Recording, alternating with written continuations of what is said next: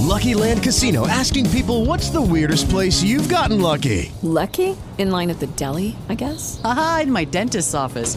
More than once, actually. Do I have to say? Yes, you do. In the car before my kids' PTA meeting. Really? Yes. Excuse me, what's the weirdest place you've gotten lucky? I never win and tell. Well, there you have it. You can get lucky anywhere playing at LuckyLandSlots.com. Play for free right now. Are you feeling lucky? No purchase necessary. Void where prohibited by law. 18 plus. Terms and conditions apply. See website for details. Bentornati in questo nuovo episodio, io sono Alessandro Sorace e questo è Senza Maschere. La vita non ha niente di sicuro, o perlomeno per la sicurezza che ci hanno convinto sia così o quella che intende la maggior parte della gente, perché nessuno può davvero giocare sicuro nella vita, è un'illusione creata appunto dalla società stessa. E se ti ostini perché vuoi giocare al sicuro, vivrai alla fine con poca intensità tutto il trascorrere e gli eventi e le esperienze della vita. Questo perché non osi, non provi, non pensi di cercare di provare nuove esperienze, di giocartela in qualche ambito, in qualche nuova avventura, ma pensi soltanto devo giocare sicuro. Guarda i bambini, cos'è che dà tanta energia a un bambino? Beh, il bambino è sempre energico, è sempre eccitato da ogni nuova sfida, perché appena si sveglia già ha voglia di vivere, ha voglia di provare nuove cose e non ha minimamente il concetto di giocare sicuro, può fare quella cosa, prende e si butta. Prova nuove cose in maniera completamente diversa, sperimenta la vita. E tutti noi siamo stati così. Poi noi alla fine da adulti, finché non ci risvegliamo e non capiamo questa cosa, Abbiamo paura di tutto e man mano che le ansie aumentano, le paure aumentano e si sviluppano perché prende l'ansia e le paure della società, quindi non quelle innate, ma eh, le paure acquisite che so prende tutte, tranne pochissime che si contano su meno delle dita di una mano, iniziano ad avere un effetto un agente contaminante tra loro, quindi più vedrai una persona ansiosa con delle paure o addirittura paranoie e più quella persona con lo scorrere del tempo le inizierà a moltiplicare, proprio perché hanno un agente come se fosse patogeno e si contaminano. E quindi smetti di sperimentare qualsiasi cosa per cui vale la pena vivere l'esperienza o comunque questo tipo di realtà. Alla fine è brutto da dirsi, ma effettivamente siamo diventati una società totalmente folle, totalmente assurda, con queste ansie, paure, ricerca di finte sicurezze. Oggi è tutto un giocare in anticipo, prevenire, stare attenti, di fare in modo che questo o quello non accada, perché così se non accade questo non accadrà quell'altra cosa dopo, io starò tranquillo, tutta una serie di calcoli in anticipo che poi si vanno tutti completamente a perdere appena saltano le fondamenta del primo castello che ci eravamo creati. Questo modello di vita, questo modello di ansia, chiaramente come tutti sanno non fa vivere bene, ma il problema grande è che non ti fa mettere in gioco, non ti fa vivere la realtà per cui vale la pena. Quindi inizi a acquisire queste convinzioni piuttosto limitanti e pensi che la vita è uno scorrere via del tempo, lavora, fai una famiglia, ti fai il figlio, vedi come va, stai lì, prende in attesa e eh, reagisci a seconda degli stimoli che poi ti si presentano. Non sei tu che vai in prima persona ad agire sulla realtà stessa, ma a seconda di quello che intorno a te accade, tu ti regoli di conseguenza e quindi le varie dinamiche che si vengono a creare e a succedere una con l'altra. Vivendo poi comunque facendo questo modo vivrai una vita d'attesa, quindi farai tutto quello che è prestabilito e attenderai per esempio il weekend, poi attenderai le vacanze, poi attenderai il Natale, cioè non sarai mai tu a giocare nella realtà, ma è la realtà fondamentalmente che gioca con te. Tutto questo perché abbiamo detto che c'è questa fantomatica illusione che esista una fantomatica sicurezza. Quando però tutto il castello può crollare da un giorno all'altro, anche se non c'è la percezione da parte di tutti di questa cosa, semplicemente proprio perché se tu da quando nasci ti indottrinano che eh, facendo quelle cose è giocare è come il discorso lavoro sicuro, posati, fai una famiglia, fa un figlio, va in pensione. Fondamentalmente, essendo bombardati, anche se adesso sta cambiando tutto perché fondamentalmente il castello non esiste più e quindi sta cambiando il gioco, il metodo di gioco, il modello di gioco, però c'è ancora gente che è convinta, anche se è nata in un'epoca totalmente diversa a livello di realtà, ma eh, che fu, possa funzionare così. E non c'è neanche da fargli un torto estremamente eccessivo, proprio perché è un bene per chi si sveglia, ma non tocca troppo demonizzare chiaramente chi è bombardato da questo tipo. Purtroppo tutte queste cose sono viste come effettivamente delle certezze, cosa assolutamente non vera, senza contare che pure se fossero certezze comunque non è vivere una vita perché giochi comunque in rimessa, cioè non crei niente di tuo. La differenza però sostanziale è che, come abbiamo detto poco fa, essendo cambiato il modello di gioco, le regole del gioco, adesso c'è ancora più difficoltà per chi gioca in rimessa in questo caso, perché oltre a vivere magari sempre alla ricerca della sicurezza, quindi senza ansie, senza problematiche, pensando che possa risolvere tutto giocando d'anticipo e eh, giocando una vita di rimessa, adesso cambiando il modo e le regole del gioco non può più farlo. Quindi andando a modificarsi questo tipo di realtà che sta andando sempre più su una deriva diversa, solo chi è abituato a non fare troppo affidamento sui suoi castelli sopravvive, ma chi si è ancorato a quei castelli, ai suoi castelli, credendo che il suo castello fosse quello sicuro, quello più forte, quando quel castello casca, vieni sotterrato sotto i cumuli di maceria, proprio perché pensi che quello sia l'unico baluardo di difesa tuo personale. Poi io credo che ci sia un'altra cosa abbastanza drammatica nella società moderna e nell'essere umano moderno, cioè l'essere umano che gioca al risparmio. E qui non stiamo parlando di risparmio economico, stiamo parlando di risparmio su ogni campo della vita ed è quella la tragedia. Perché in qualsiasi cosa uno faccia, anche nelle cose più umili, più stupide, più elementari, la prima preoccupazione è: sì, ok, aspetta, ma quante chiamate devo fare prima di andare là? Ok, ma quante ore dobbiamo rimanere lì se andiamo? Ma quanto ci vuole macchina per arrivare fino a lì? Ma quant'è la strada da fare? Spero sia poca perché se no invece di farlo a piedi facciamola con la macchina, eccetera, eccetera, eccetera. Ecco, questi sono tutti esempi più semplici possibili che poi si possono innalzare fino alle cose più complesse di come si tenda sempre a risparmiare, a fare il meno possibile. L'approccio delle persone è cercare di fare il meno possibile in tutto. E, eh, ed ecco perché la maggior parte della gente cerca sempre scorciatoie, quindi tu magari gli dici guarda che se inizi a intraprendere questo percorso, per quanto faticoso esso sia, puoi cambiare effettivamente magari la tua vita, puoi iniziare a vedere la vita in un modo diverso, puoi approcciare le cose che vuoi fare nella vita in modo tutto diverso, ma la gente poi non ti dà retta perché cerca la scorciatoia, la formula magica. Ed ecco che possiamo riscontrare questo modus operandi, questo modello mentale nelle diete, tutti che cercano le diete per dimagrire in 7 giorni, in 15 giorni, smettere di fumare in 5 giorni eccetera, eccetera. La notizia è che questo modello non è naturale. Il modello di eh, risparmiare su tutto e non vivere dello sforzo per ottenere il livello successivo non è naturale anche se ci è stato fatto credere e anche se dobbiamo ovviamente combattere in una di quelle varie realtà che viviamo noi stessi, che è una delle realtà della mente che gioca a nostro svantaggio cercando sempre di farci prendere le soluzioni col minor dispendio. È una delle varie gabbie mentali, perché non è che parliamo solo di società, parliamo solo di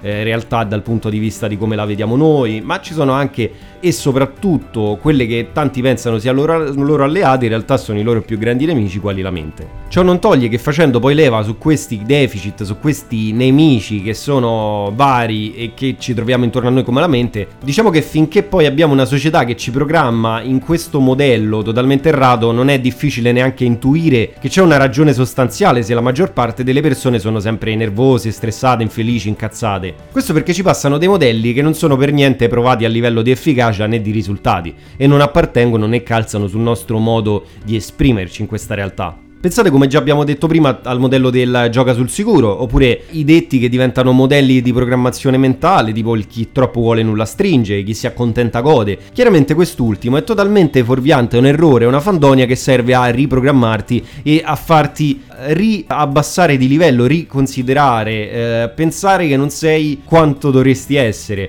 Perché alla fine chi si accontenta non gode, si sta solamente accontentando penso che sia ovvio. La realtà dei fatti è che per godere della vita e delle cose devi eccedere nella vita. Ma eccedere non è quello che tu, soprattutto non tu, ma quello che in generale viene fatto pensare come essere esagerato, essere totalmente fuori eh, di testo altro.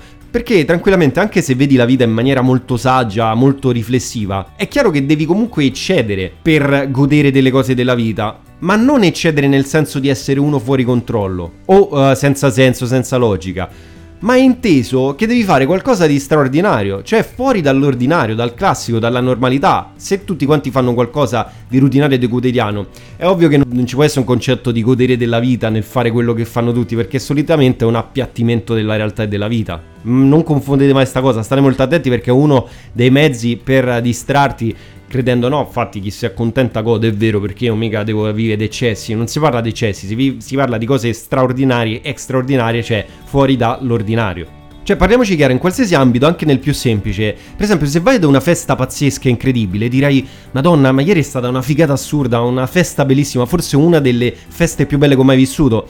Non penso che raccontando di questo evento dirai: mm, Bella festa, bell'ambiente, gente giusta, niente male. Dai, è evidente che eh, c'è un eccesso anche nell'enfasi del racconto se qualcosa eh, eh, tu l'hai goduta a pieno ed è stata straordinaria. Ma stessa cosa anche quando vedrai un tramonto incredibile in un luogo pazzesco, stupefacente, che ti segna, quel posto che ti toglierà il fiato, quel posto incredibile che colpirà il cuore. Non penso che quando parlerai di quel posto e racconterai la cosa dirai ma la location non era niente male, il tramonto aveva anche dei colori belli sfumati, notevoli direi. Dai, è chiaro che i modelli passati sono totalmente farsi e reali e si vive una vita all'insegna di moderazione ed accontentandoti, beh, alla fine non vivi, ma sopravvivi. Come si dice di riaccampare. E così la maggior parte della gente, la maggior parte delle persone tira a campare in una vita gristagna perché alla fine gioca sul sicuro. Purtroppo questo è il modello di molta gente, della maggior parte delle persone effettivamente.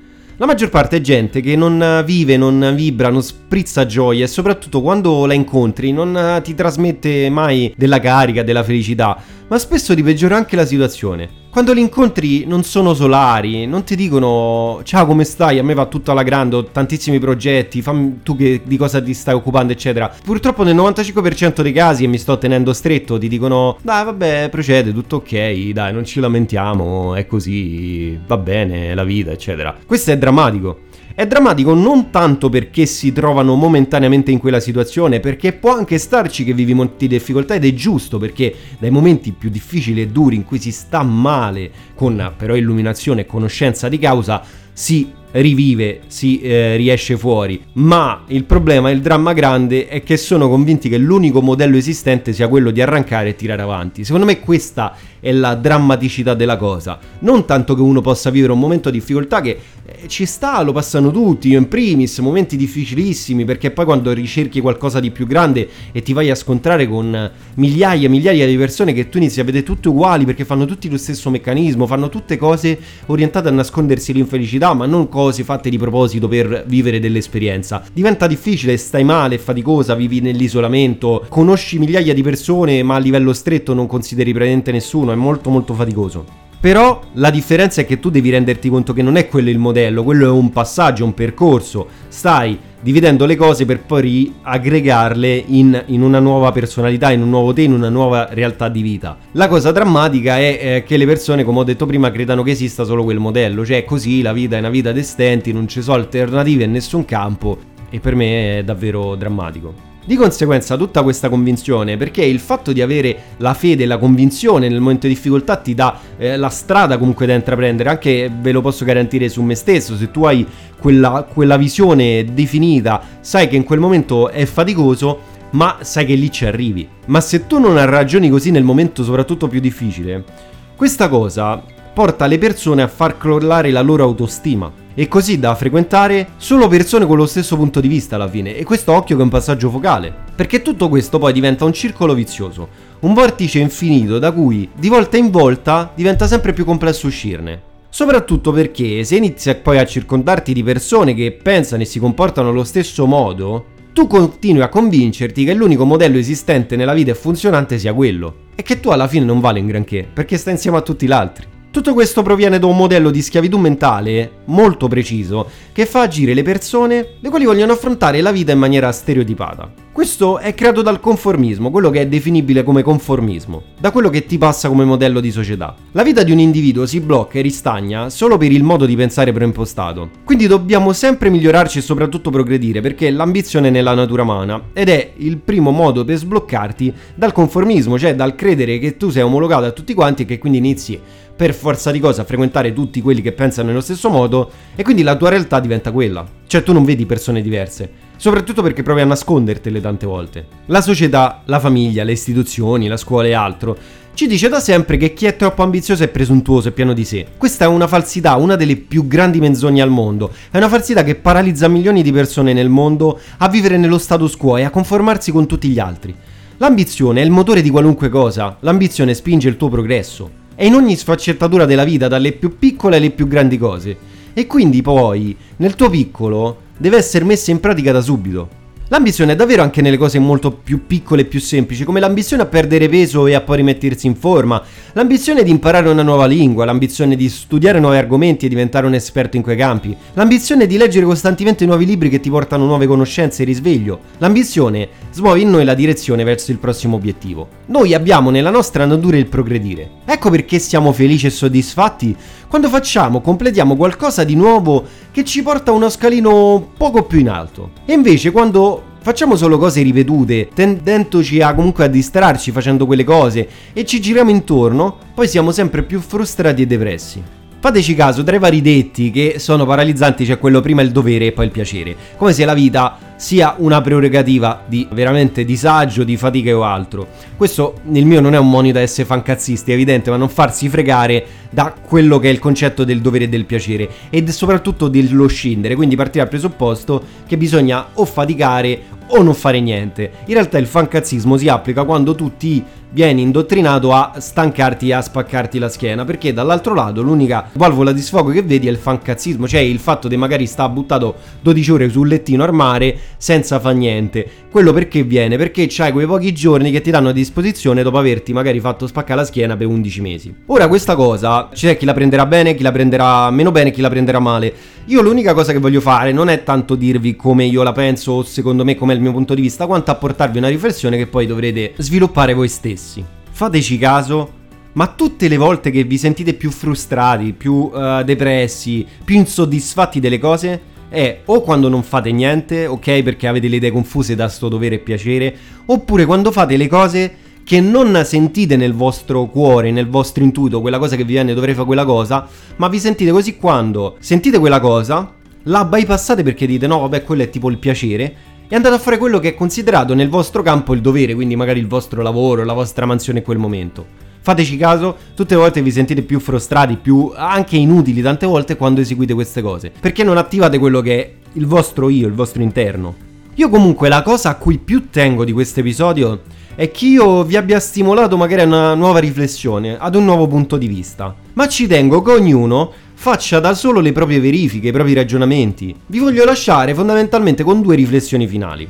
La prima è mi raccomando, non confondete mai accontentarsi con la semplicità di vivere nel quotidiano. Perché accontentarsi prevede il fatto di farsi andare bene quello che c'è, in quanto non pensi di essere in grado di ottenere ciò che desideri. Mentre vivere in semplicità prevede il fatto che tu hai tutto quello che desideri, anche se poco e minimalista, e non hai desideri aggiuntivi.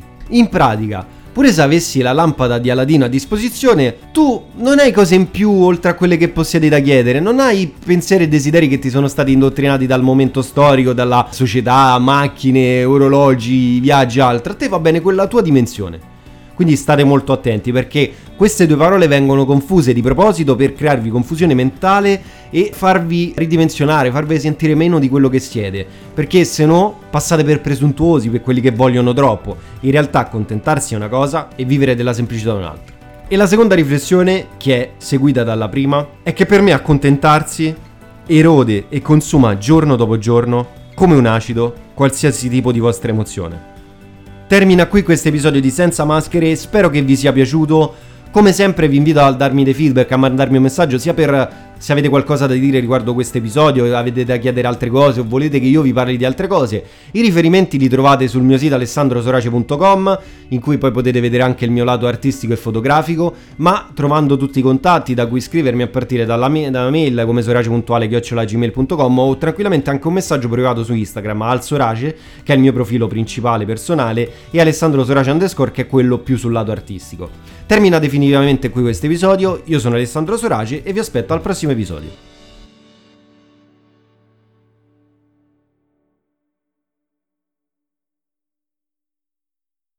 With the Lucky Land slots, you can get lucky just about anywhere.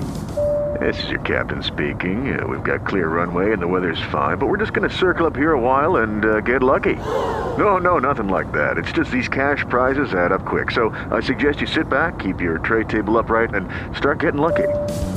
Play for free at LuckyLandSlots.com. Are you feeling lucky? No purchase necessary. Void where prohibited by law. 18 plus terms and conditions apply. See website for details.